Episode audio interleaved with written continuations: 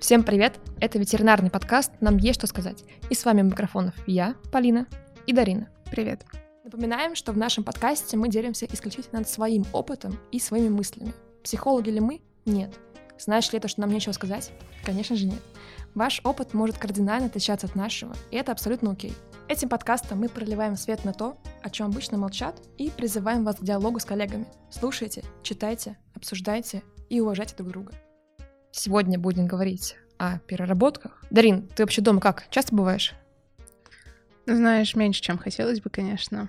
А, переработки — это отстой. Вот ты когда ассистентом была, ты сколько смен вообще брала обычно? Вообще это решало то, насколько сильно я боюсь проблем у себя в университете. То есть могу ли я этот пропуск в знаниях поработать сама или нет. Но однажды что-то меня черт дернул, и я начала брать пять смен в неделю, ну, и преисполнилась. А ты, а ты сколько вообще переработок берешь? Ну, у меня были разные периоды в жизни, и были такие, когда я работала по 20-23 смены в месяц. Ну, ты понимаешь, да, из 30 дней. Вот, сейчас я работаю стабильно 2-2, это великолепно, просто потрясающе. А, но последние несколько месяцев мне приходилось брать 2-3 а, дополнительные смены а, в качестве переработок. Но в целом я стараюсь никогда не брать больше 200 часов в месяц, потому что чем старше ты становишься, тем ну, ты больше понимаешь, что твое здоровье важнее и твоя жизнь важнее, чем просто убиться на работе. Как вы уже поняли, сегодня у нас очень интересная тема, которая касается нормированной и сверхурочной работы среднего персонала в ветеринарных клиниках. Для начала важно сказать, что мы разберем вот некоторые такие законодательственные основы. Во-первых, мы рекомендуем абсолютно всем ассистентам ветеринарного врача настаивать на официальном трудоустройстве по ТК РФ. Здесь такая ремарка. Слушайте наш второй эпизод, где мы подробнее поговорим о трудоустройствах и затрагиваем законодательство, так как это позволит вам защитить себя – Вообще работа в черную это незаконно, неуважительно по отношению к любому сотруднику. В данном подкасте мы разберем ситуации со сверхурочными часами относительно сотрудников, которые работают по ТК РФ. Нормы рабочего времени утверждены и контролируются на законодательном уровне. Каждая организация определяет для себя систему учета времени труда и график работы не только для каждой должности, но и для каждого сотрудника. То есть общие нормативы закрепляются в учетной политике локальных правовых актах. Личные нормы прописываются в трудовых договорах с работниками. Давай, Тарин, вообще, может быть, несколько примеров разберем, чтобы понятнее было. Да, мне кажется, без примеров прям как-то сложно. Угу. Ну вот смотри, первый пример, там, вы задержались на работе, потому что весь день выполняли какие-то другие не менее важные дела, ну и не успели закончить какую-либо важную работу, например, я не знаю, подготовить все к смене смены, к, э, приобрести забор анализов и так далее. То есть вам нужно всего лишь полтора там, час, чтобы все закончить, поэтому вы решаете задержаться на работе и доделать эти дела. Задержка на работе в данном случае, вот это, то есть получается исключительно ваша инициатива, которая обоснована тем, что вы не успели выполнить должностные обязанности в течение рабочего дня. Вот это как? Это переработка? Что это? Это да, это переработка, но никто ее оплачивать не должен и не будет, потому что в данном случае вы сами не успели выполнить свои должностные обязанности в течение своей смены, и по собственной mm-hmm. инициативе вы задерживаетесь. Другой вариант. Вы отработали свою 12-часовую смену, но, например, прибыл не знаю, экстренный пациент, и вас просят задержаться на несколько часов. Или же вы работаете положено 175 часов в месяц, но руководитель просит вас взять ну, дополнительные смены. В этом и есть главное отличие сверхнормированной работы от переработки по собственной инициативе. То есть вообще вот говоря про ну, такие сложные слова, как сверхнормированная, переработка. Я вообще, ну, я просто смотрю на себя в прошлое и думаю, я не знала, что есть переработка. Понятное дело, что я, ну, понимала, что я не смогу работать там 24 часа, когда я должна была работать 12, но когда я пришла в клинику вот под влиянием Uh, ну, просто общественности, что ассистент, это такой помогатор, там все делает. Когда я оставалась э, в клинике на много-много часов после того, как уже все закончилось, потому что мне сказали, типа, там, там, не знаю, эта история про пылесос, там, подвинуть стол, разобрать стул, когда уже время закончилось, я не знала, что так не надо делать. Ну, то есть у меня не было мысли, что есть вообще-то какие-то рамки, которые даже законом установлены, а я такая, ну, наверное, так делают все. У нас вообще здесь, у меня же нет ну, бумажки, которая регулирует мои взаимоотношения с моим работодателем. Значит, у нас все на словах. Он сказал, там, Полин, помоги, хорошо. То есть у нас вот в клинике, в клиниках многих вот работало слово человеческое. Не подпись, а там, ну, за спасибо. Да. Ну, вообще сверхурочная работа — это действительно трудовая деятельность сотрудника за пределами рабочего времени, которая инициирована работодателем, и она должна быть согласована с вами. И переработки и сверхурочная работа а, на самом деле ничем не отличаются, это одно и то же, есть разница в порядке оформления. То есть, если вы сами решили задержаться э, на работе, закрыть там накопившиеся а, долги, там, не знаю, расходку не успели разложить и вот остались, а, то да, это никак не оформляется и никак не оплачивается, это исключительно ваша инициатива. Если же задержка э, или дополнительная вот там смена инициируется руководителем, это является внеурочной деятельностью, она оплачивается по закону, но никто этого не соблюдает. И переработка сверх нормы, она всегда должна носить официальный характер, потому что, ну, то есть вот прежде чем составить э, сотруднику дополнительные часы, работодатель, в принципе, обязан получить согласие от работника. Но я знаю кучу историй, когда, ну вот, э, работодатель сказал, все, выходишь дополнительную смену. Я так сказал, человек там, не знаю, уволился у нас резко. А ему плевать, согласен ты, нет, может, у тебя там другие планы. Uh-huh, uh-huh. Нет, вообще не волнует. И еще, если вы официально отработали сверхурочные часы, но работодатель отказывается компенсировать вашу переработку, вы имеете право обратиться к юристу и изыскать положенное возмещение. И вы также можете подать жалобу в трудовую инспекцию или территориальную комиссию по труду, потому что ну, вы должны понимать, что любое нарушение трудового законодательства, особенно в части оплаты сверхурочной работы, она грозит работодателю очень серьезными и большими штрафами. И наше трудовое законодательство, оно не самое плохое, оно защищает сотрудников, просто у нас такая большая стигма ветеринарии, что мы ничего не знаем про официальное трудоустройство, про закон и так далее. Поэтому никто им не пользуется, не апеллирует, и это грустно. Мне вот кажется, что даже есть люди, ну, неважно, там, ну, преимущественно ассистенты, которые знают закон, ну, как-то там чуть-чуть в нем плавают, страшно спорить с начальниками, со своими, ну, главврачами, потому что мы же все понимаем, что ветеринарное сообщество, оно крайне маленькое, и мы на конференции видим друг друга, вот, ну, от них и тех же людей, потому что у нас просто-напросто мало, нас не как этих, я не знаю, экономистов. И старпанное радио работает очень быстро, и люди, ну, ассистенты преимущественно боятся, ну, вот на, в начале своей карьеры с кем-то поругаться, опять же, поругаться не потому, что там ты матом друг другу кроешь, потому что там, не знаю, сапоги не понравились, а когда, ну, ассистент реально боится с кем-то говорить про переработки, вот, вот такие спорные моменты, а, потому что боится, что он будет непонятым, а, подумает, что вот опять же он такой, ой, алчный ассистент, только о деньгах и переработках думает, и все, и полетела вот эта, ну, инфа среди врачей, полетела по клиникам, по клиникам, по клиникам, ты приходишь в клинику в другую, и тебе говорят, а, это тот, который там что-то права качает, давай, до свидания. То есть этого ассистента реально боятся, и вот поэтому мы этим подкастом мы еще хотим как бы, ну, напомнить, что мы все люди, и мы не хотим, я не знаю, как-то друг другу жизнь портить, то есть всегда можно договориться, пытаться понять друг друга, но самое главное, ну, есть закон, давайте, пожалуйста, ему следовать, и друг друга, ну, уважать. Вообще есть же наверняка некоторые проблемные моменты во всей этой... Ну, то есть мы поняли, что переработки и сверхурочная работа — это такая, ну, почти тождественное понятие, между ними почти нет разницы. Они обозначают сверхнормативную трудовую деятельность по инициативе работодателя и согласию сотрудника. А вот что вообще делать а, с беременными сотрудницами, несовершеннолетними работниками? Такие, вот, знаешь, уязвимая часть общества. Ну, вообще беременные сотрудницы и несовершеннолетние работники, они не должны привлекаться к такой работе. Это, ну, это незаконно. Работодатель не имеет права таких э, людей привлекать к сверхнормированной деятельности.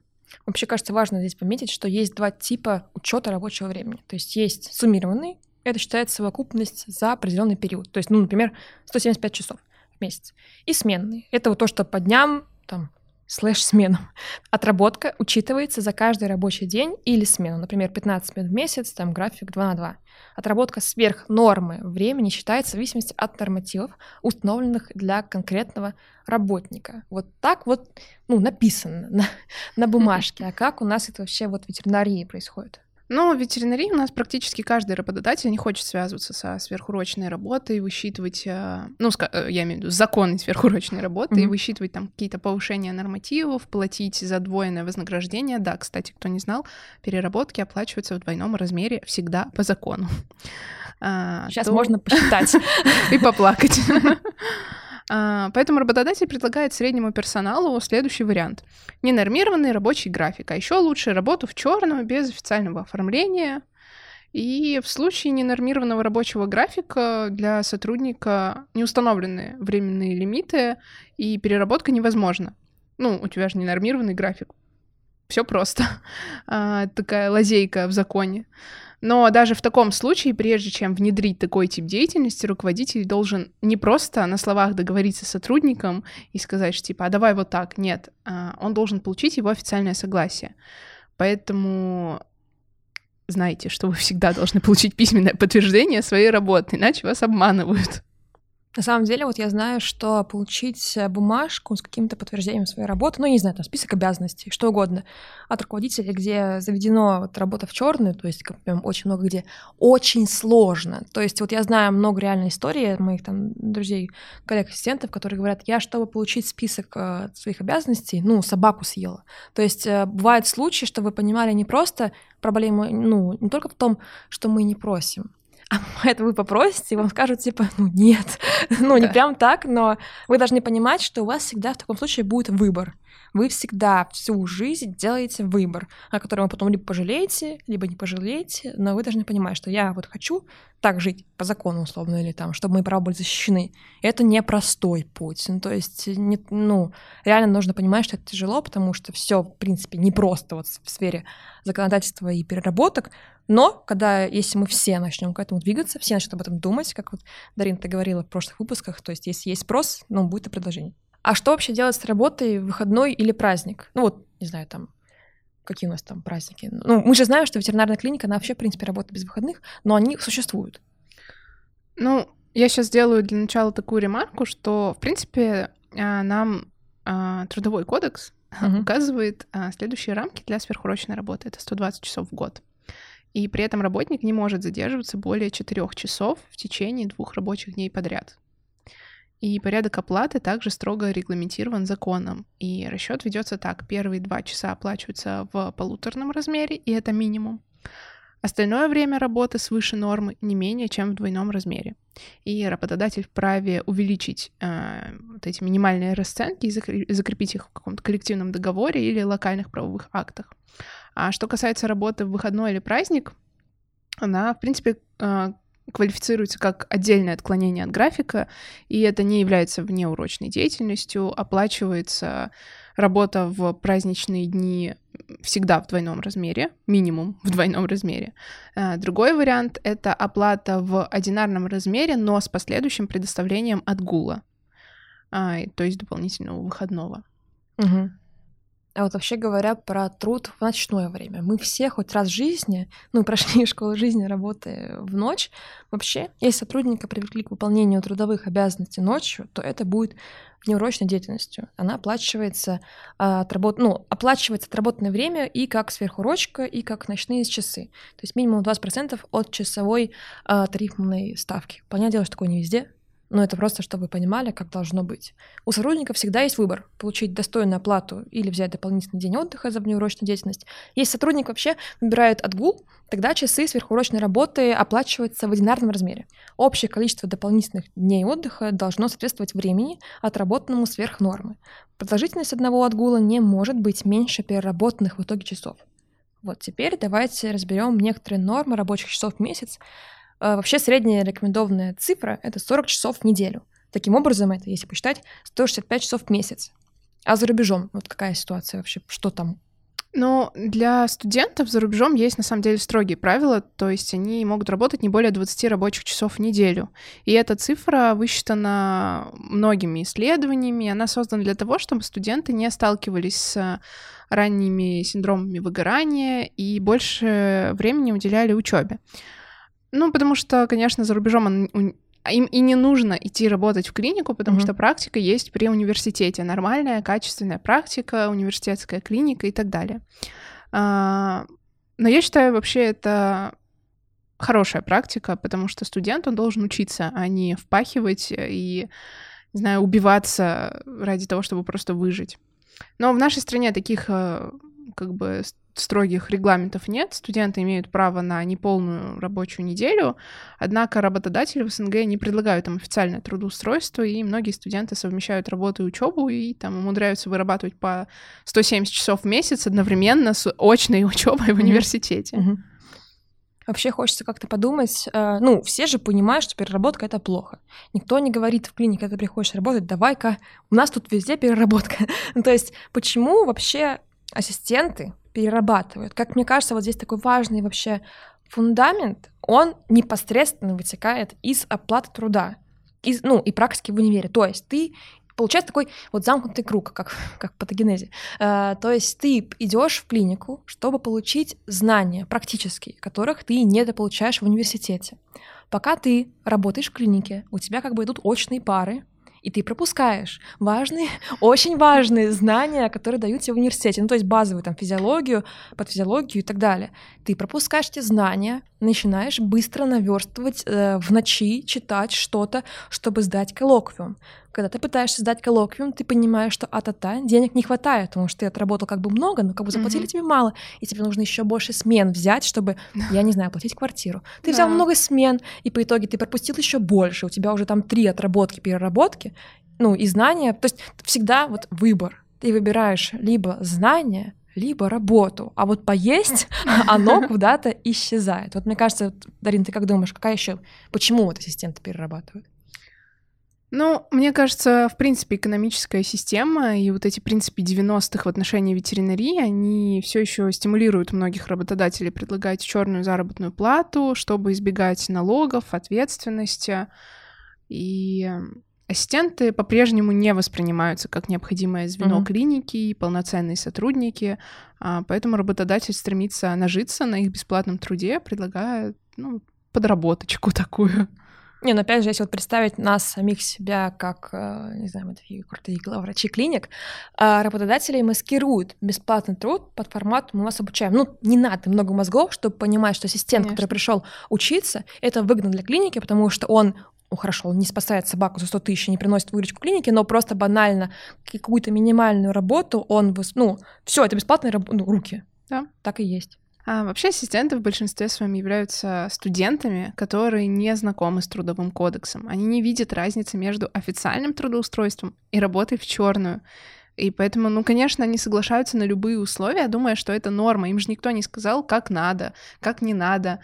И мы это узнаем только в процессе вот э, уже общения с какими-то там э, другими коллегами, которые нормально работают в хорошем месте, или вообще с э, общением с людьми, которые не связаны с ветеринарией, и угу. там они тебе рассказывают про свои условия труда, и такой, типа, в смысле? Не понял сейчас. Из-за того, что у нас нет вот этой вот э, какой-то социальной и финансовой грамотности, мы наталкиваемся на такие грабли, а все это оно ведет к постепенно к выгоранию. Все, все это это один большой снежный ком, переработки, там низкая оплата труда, это все э, просто складывается в один э, большой комок, который потом тебя задавит. И вообще, мне кажется, это вот все, знаешь, э, переработки в клинике без согласия сотрудника, mm-hmm. когда вот ассистенту просто сказали как факт, работаешь ночью, там за ту же за те же деньги и все нормально или там вот выходишь завтра и все я помню вот мои коллеги ставили э, сутки день и никто ее не спрашивал, «А ты вообще хочешь так mm-hmm. работать? Нет, а она даже не знала, что можно сказать там нет, я не хочу. Mm-hmm. Раз руководитель сказал, значит надо. В общем, все это Uh, то есть э, там переработки без твоего согласия, uh, социальная незащищенность, отсутствие оформления официального, очень низкая оплата труда, из-за которой ты даже, ну, ты не просто выживаешь, ты просто влачишь какое-то жалкое существование. Это, это не просто выгорание сотрудника, это его прицельное выжигание, потому что работодатель делает все, чтобы сотрудник уже на раннем этапе своей профессиональной карьеры начал ненавидеть свою работу, потому что его загоняют просто в какие-то невыносимые э, рамки, какие-то голодные игры, где ты просто должен вот выжить, и почему-то все они считают, что так и надо. Угу. Такой вот небольшой автоп. Мне вообще кажется странным, когда руководитель не участвует в жизни коллектива, понятное дело, мы все знаем, что э, у руководителя клиники много других забот. Ну, как минимум бумажки, которых может заполнять реально вот 30 дней в месяц. Но э, команда врачей, в том числе ассистентов, которые на него работает, это то, что движет вообще всей бизнес-системой, ну и капитальной помощью животным.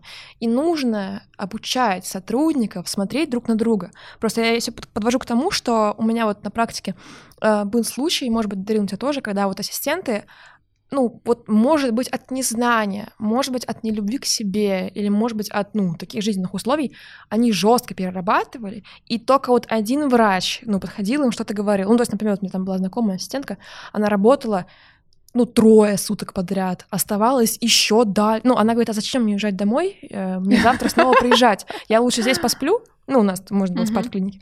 А я здесь посплю и завтра выйду ну, понятно, что она не спала, она вставлялась как смену и работала, mm-hmm. работала прям, ну вот, вот реально, она работала пять суток. То есть она не уходила из клиники, и только, от, ну, вот одна женщина из врачей подошла и такая, слушай, нездорово как-то.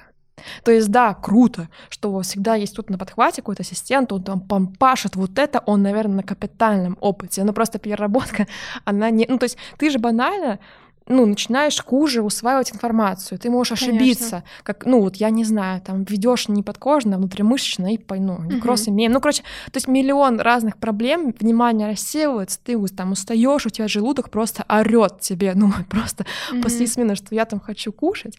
И вот почему только один врач обращает это внимание. То есть, опять же, это же, ну, коллеги, всегда вот мысль хочется транслировать, смотрите на себя, ну, помогайте друг другу. Мы же все Коллектив — это один большой организм, и в идеальном мире нужны тимбилдинговые встречи, где мы учимся там, ну, какие-то маячки друг друга слушать. Угу. Мы знаем, что у того гастрит, у того недосып. Мы примерно понимаем, вот как с друг другом работать, но вот внесешь эту мысль в клинику, все таки чё? Типа, ну, работает он три дня, ну и хорошо, машина пашет, ну, человек пашет. Или вот это первый вариант, или второй вариант, который, типа, я так люблю свою профессию, что я просто готов, ну, не спать ночами, потому что я люблю профессию, и это хорошо. Но вот реально пройдет 30 лет, и человек такой, типа, ну, говорит, а как можно выгореть на любимом деле? Я же им горю, я так его люблю, а потом через 40 лет такой, блин. Ну, то есть вот это аукнется потом, аукнется, Конечно. то есть вот реально вот врачи, которые сейчас, э, ну, которых мы видим, они работают, конечно, нельзя за них говорить, но через 40 лет, как говорится, встретимся. Но когда вот они работают без выходных, в ночи на машине их зовут, э, ассистенту вот звонит там главврач такой, Маза есть такая, это косарь легкий, приезжай там, типа, сделай, я не знаю, ну, вакцинку. Он такой, да, пш, взял каршеринг, поехал, и все, а потом через 10 лет такой, типа, а я несчастлив. А не понимаем, почему. Ну, короче, то есть это такой вот прям снежный комод, как ты сказала, да, он копится, копится, копится, копится.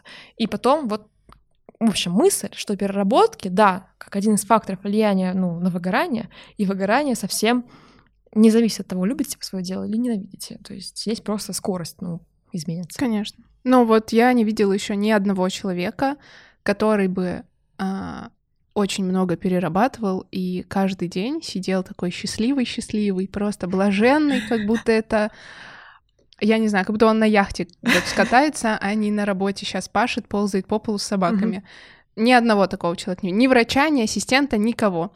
А, ассистентов, которые упахиваются, я видела только тех, которые они делают это ради денег. Это, кстати, очень важный аспект, который я хотела поднять, потому что многие идут на переработки ради денег, а, потому что, ну, мы мало получаем, оплата труда везде очень низкая, и а, кушать что-то хочется, и человек стремится вот побольше заработать, особенно там, знаешь, лето, учеба закончилась, три месяца такой, разгуляемся. О, отлично, сейчас как возьму 25 смен из 30.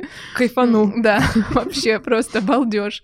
И э, потому что люди не понимают, что есть другие варианты заработка они не готовы там сейчас э, это как-то проанализировать, посмотреть, а что еще можно, а как. Хотя вариантов есть, особенно в эру, когда развивается digital-сфера. А, и вообще у нас есть куча порталов, где ты можешь оказать какие-то, ну, как типа работа на фрилансе, оказать какие-то услуги, uh-huh. которые ты умеешь, там, я не знаю, довести э, какой-то там заказ э, за там тысячу рублей. Uh-huh. Да это столько же, сколько ты получишь за свою смену. Но и ты, ты потом этом... еще задумаешься, да. возвращаться в клинику мне или нет. Да, хотя ты при этом там выполнишь это задание за там, я не знаю, час. И по поводу того, что вот люди, если ты выгораешь, значит, ты не любишь свою работу. Ну, не бывает такого, ну не может такого. Вот хорошо, я человек, который, когда я пришла в профессию, я настолько ей горела, что, ну, просто это был смысл моей жизни. Я работала по 20-23 смены в месяц, и я выгорела через а, полгода. А если существует хоть один человек, с которым это произошло, значит, такое, такое явление есть. И как люди mm-hmm. могут просто брать и обесценивать какие-то, не знаю, просто мировые стандарты, базисные устои психологии и говорить, что, ну нет, значит, ты не любишь свою работу, плохой ты сотрудник. Ну, блин, это просто ужасно. Вот про любовь и переработки, просто если вы сомневаетесь, ну, просто по каким-то причинам, там, не знаю, все еще вы не уверены в том, что можно выгореть, то есть вы думаете, что если человек выгорает, значит, он не любит свою профессию, можно просто уйти из ветеринарии на секундочку, посмотреть других людей. Ну, люди уже везде выгорают, не только врачи выгорают. Конечно. Все выгорают. И вот люди реально, куча интервью, куча толков про это есть, когда человек сидит и говорит, я делаю дело, которым искренне горжусь, ну, я просто вот реально кайфую, у меня все хорошо, деньги есть, там, жена счастлива, работа прекрасная, а я сижу, у меня, типа, слезы текут, и я не понимаю, что не так. То есть вот просто, типа, все есть, а я несчастлив. Mm-hmm. Хотя вроде, ну, организм должен был быть счастлив. Ну, то есть просто если э, вот опять же чуть-чуть э, вот посмотреть на сторону, как все это происходит в других сферах и переложить все сюда, то что все люди одинаковые по факту, просто разные, ну, работы и стресс-факторы. Поэтому это есть, и вот переработки, конечно, такая, ну, вот реально вот хочется просто орать всегда, что люди перерабатывают. Ну, вот, ну я же не одна такая. Вот, Арина, у тебя тоже такое было. У всех такое было, когда тебе говорят, ставь смены на месяц, и ты, ну, вот где не нормированный график, ты сидишь такой, так, сколько мне поставить смен, чтобы была вот такая сумма. И ты не думаешь о том, что ты потом эту сумму вбухаешь в здоровье. Да. Там, не знаю, в суставы, в желудок, в омес, в тонны омес. Ну, я не знаю, просто ты стоишь такой, так, вот, значит, если я получаю 900 рублей в день, это мне нужно столько смен. И потом в конце уже такой, так, выходные надо расставить. То есть это вот мысль, она почему-то последняя идет, или там, ну, а еще учеба параллельно, не дай бог. То есть лето, когда, конечно, разгуляться, ну, все обожают лето, а потом на учебу приходят, как выжатые лимоны, да-да-да, что-то не усваивается. А почему? Ну, то есть это всегда ваша ответственность, вы должны об этом думать. Если сейчас нас слушает человек, который говорит, все фигня, я кайфую, я обожаю. Не выходить из клиники, ну, пожалуйста. То есть это всегда выбор каждого, безусловно. То есть вы сами, ну, никто вам не скажет, типа, там, я не знаю, накажет себя что-то, судьба за то, что ты перерабатываешь, конечно же, нет, но просто это потом может аукнуться жесть как. Ну, то есть не просто mm-hmm. там выгоранием, а тем, что у тебя, я не знаю, ты идешь такой, поднимаешься, там, 22 года, поднимаешься, у тебя коленная чашка вылетела, такой, почему? Ну, то есть вопросы, они будут возникать без ответов по итогу. Да. И мне кажется, мы часто просто не задумываемся, а вот, ну, ну, подумаешь, столько работы, но вот что со мной случится? А, куча всего, ребят, серьезно, потому что у вас могут развиться проблемы с желудочно-кишечным трактом, и вот как э, сказала Полина, э, проблемы с коленом, потому что э, просто личный experience немного, я не знала этого, да, э, но нельзя стоять на э, коленях на твердой поверхности на полу э, постоянно и делать колено э, ну опорной точкой очень долго а как бы ассистенты ползают на коленях Сейчас каждый божий день. Перед да. глазами полетели картины, как ты стоишь там, да. алабая держишь на коленях, и ты его держишь на себе. Ну, то есть это точка опоры всего мира в этот момент. Да. И, ну, это сейчас тебе ок, а вот через годика 3-4 а проблемы с суставами — это ужасно, это очень дорого, очень дорого. И вот эти вот все моменты, когда ты поднимаешь 20 килограмм собаки, вот именно так, как неправильно поднимать, ты там наклоняешься, берешь эту собаку и поднимаешь ее как штангу. И типа, ну, просто э, есть определенные правила, как поднимать тяжелые э, грузы. И никто их не соблюдает, потому что это, естественно, дольше. И зачем, если можно сейчас вот наклониться и так быстренько поднять, ну, подумаешь, там кольнет спину, да бог с ним но это сейчас кольнуло, а потом будет очень-очень плохо и больно. И, ну, важно оценивать и распределять нагрузку на свой организм правильно с юного возраста, чтобы потом не работать на, только на свое здоровье. Ну, мне кажется, важно отметить, что вот есть ассистент, который там, ну, первый курс, второй курс, возможно, и старше, люди думают, что чем больше я поработаю, тем больше я знаний получу. Нет! То есть у вас, ну, у всех наверняка была смена вот одна, где вы просто поняли жизнь. Ну, то есть вы какой-то урок усвоили на всю жизнь, там, ну, в какой-то момент вас озарило в момент, как развести препарат. В какой-то момент вы поняли, что вы научились это делать быстро. В какой-то момент вы... Ну, короче, навык, он приобретается, конечно же, с практикой, но, ну, вот 30 дней работы не равно 30 э, скиллов к тебе плюс, вот, ну, как в компьютерной игре, к твоим силам. Это так не работает. Это работает отдых плюс знание плюс практика. То есть это просто вся жизнь, она как учеба в универе. У тебя должен, должен быть отдых, mm-hmm. ты должен получать информацию и потом принимать ее на практике. Всю mm-hmm. жизнь отдых, он не каникулы, они существуют не чтобы мы тупели, а чтобы мы усваивали информацию. То есть вот поэтому отдых, он так важен. И, кстати, есть такая проблема, что еще стыдно отдыхать. Ну, то есть ты вот ассистентом работаешь, такой вот каникулы начались, неважно, летний, не летний, ты пишешь своим коллегам, ассистентам, просто одногруппникам, давайте соберемся, они говорят, ой, у нас смена, у меня смена, у меня смена, и не встретиться реально невозможно договориться. И ты сидишь такой, почему я не работаю? Mm-hmm. Они уже работают, а я сейчас закончила универ, они уже все врачи, все, они уже там, а я здесь. Это все потому, что я мало смен взяла. Срочно исправлять. И начинается вот эта гонка, ну вот опять же вот э, из-за того, что э, студенты мало отдыхают, потому что, ой, я не успею, не успею, не успею, не успею, куда не успеешь, непонятно. Да, согласна. Дарин, давайте поговорим вообще, обобщим все, что мы сейчас сказали, выводы всего нашего выпуска. Э, думаю, первым важно отметить, что адекватно оценивайте свои физические силы. Формат работы пока молодой, советский пережиток прошлого. То, что вы убьете свое здоровье сейчас означает лишь одно — то, что через годик, другой придется ходить по врачам и лечить менталку и физическое здоровье. Да, если вы хотите высокооплачиваемую работу, но при этом хотите остаться в ветеринарии, ищите варианты. Они есть. Не бойтесь замахнуться на там иностранное образование, переезд э, или просто э, переход в другую сферу, тоже ветеринарную, но просто, например, там связанную не знаю, с кормопроизводством. Помните, что хотеть высокий доход в любимой профессии — это нормально, и мы не виноваты в том, что наша сфера не развита в нашей стране, и что мы вынуждены выживать в деле, которое выбрали по любви. Нужно избавляться от установок и э, стигм, которые мешают нам развиваться. Помните, что сменить профессию без исходности — это нормально. Все мы хотим жить, лучшей жизнью, и это не стыдно уходить с профессии. Это тяжело, безусловно.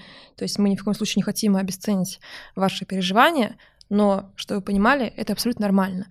Не забывайте, что предложения с плохими условиями труда будут существовать до тех пор, пока будет существовать на них спрос. То есть пока люди идут работать за копейки, ну, люди будут предлагать вам работать за копейки. Так вообще наш мир работает. Это был ветеринарный подкаст «Нам есть что сказать». Оставайтесь с нами и до скорых встреч! В следующем нашем эпизоде мы будем говорить о такой проблеме, как дедовщина. Обсудим вообще, что это, между кем она возникает, что с ней делать, как бороться, и просто поговорим с вами о нашем личном опыте. И будем рады, если вы продолжите дискуссию, расскажете нам о своем. До скорых встреч, не пропускайте следующий выпуск. Всем пока!